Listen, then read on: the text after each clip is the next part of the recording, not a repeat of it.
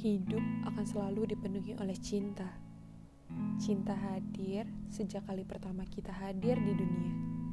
Dan juga cinta hadir atas izin semesta. Semesta memiliki segalanya. Termasuk sang surya yang hobi menghangatkan dunia. Juga sering berkelana dalam semesta. Semesta memiliki jutaan bintang di langit yang berkilau menghiasi angkasa.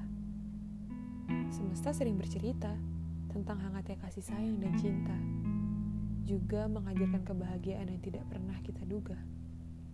Tapi, apa kamu tahu bahwa ada yang lebih menghangatkan daripada sang surya, yang lebih indah dari jutaan bintang di angkasa, yang lebih mewarnai hidup lebih dari pelangi, yang lebih menyinari lebih dari sang mentari, dan lebih terang daripada sang rembulan?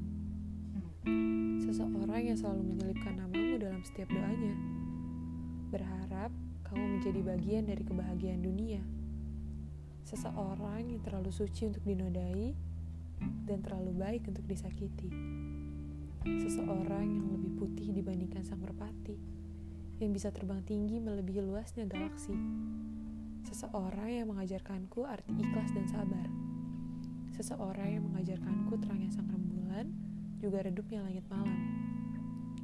Tak ada lagi kata yang bisa mengungkapkan betapa bersyukurnya aku diizinkan untuk hadir di dunia melalui malaikat tak bersayap yang penuh cinta yang memiliki kehangatan dan kelembutan melebihi sutra.